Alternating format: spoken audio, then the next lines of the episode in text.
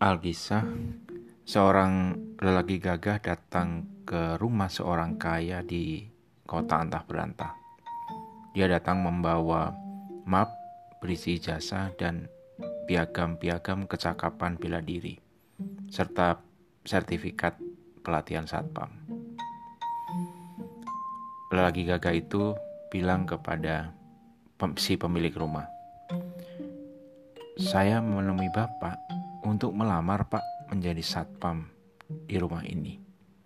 Saya siap lahir batin melindungi Bapak, rumah Bapak beserta isinya, katanya. Waduh, sorry, aku tak membutuhkan satpam. Lingkungan rumahku aman. Rumahku sudah dilengkapi CCTV dan tetanggaku semua baik. Mereka akan membantu aku kalau aku kemalingan. Aku serahkan keamanan rumahku aja pada Tuhan. Lagian, kamu masih muda, gagah. Pasti nanti kamu minta gaji besar, jawab si orang kaya itu. Si pemuda mundur teratur, pintu ditutup oleh orang kaya itu. Tapi si pemuda tetap rajin menyapa orang kaya itu melalui WhatsApp. Walaupun yang dia dapat hanya cek biru tak pernah dibalas. Dua bulan kemudian, pukul 2 pagi dini hari, tiba-tiba masuk pesan WhatsApp dari si orang kaya ke handphone si anak muda gagah itu. Bunyinya kira-kira begini. Kalau kamu mau bekerja sebagai satpam di rumahku, berapa gaji yang kamu minta? Demikian bunyi pesan pendek yang masuk ke handphone si pemuda.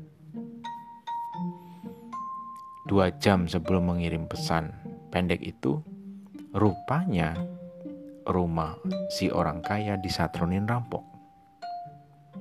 Kawanan rampok itu sukses melumpuhkan sistem CCTV,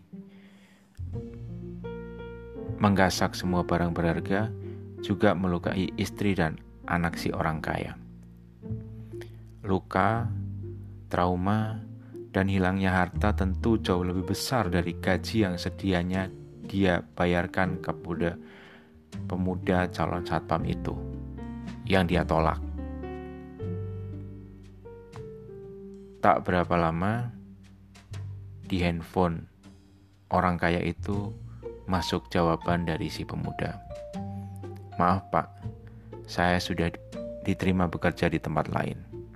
Bila pun Bapak memaksa saya bekerja di tempat Bapak, saya minta diberikan gaji dua kali lipat apa dari apa yang saya minta waktu itu. Begitulah. Orang kadang-kadang menawarkan sesuatu bukan melulu karena mereka mengincar uangmu, tapi bisa jadi karena mereka peduli. Penyesalan selalu datang terlambat, karena yang datang duluan namanya kecepatan.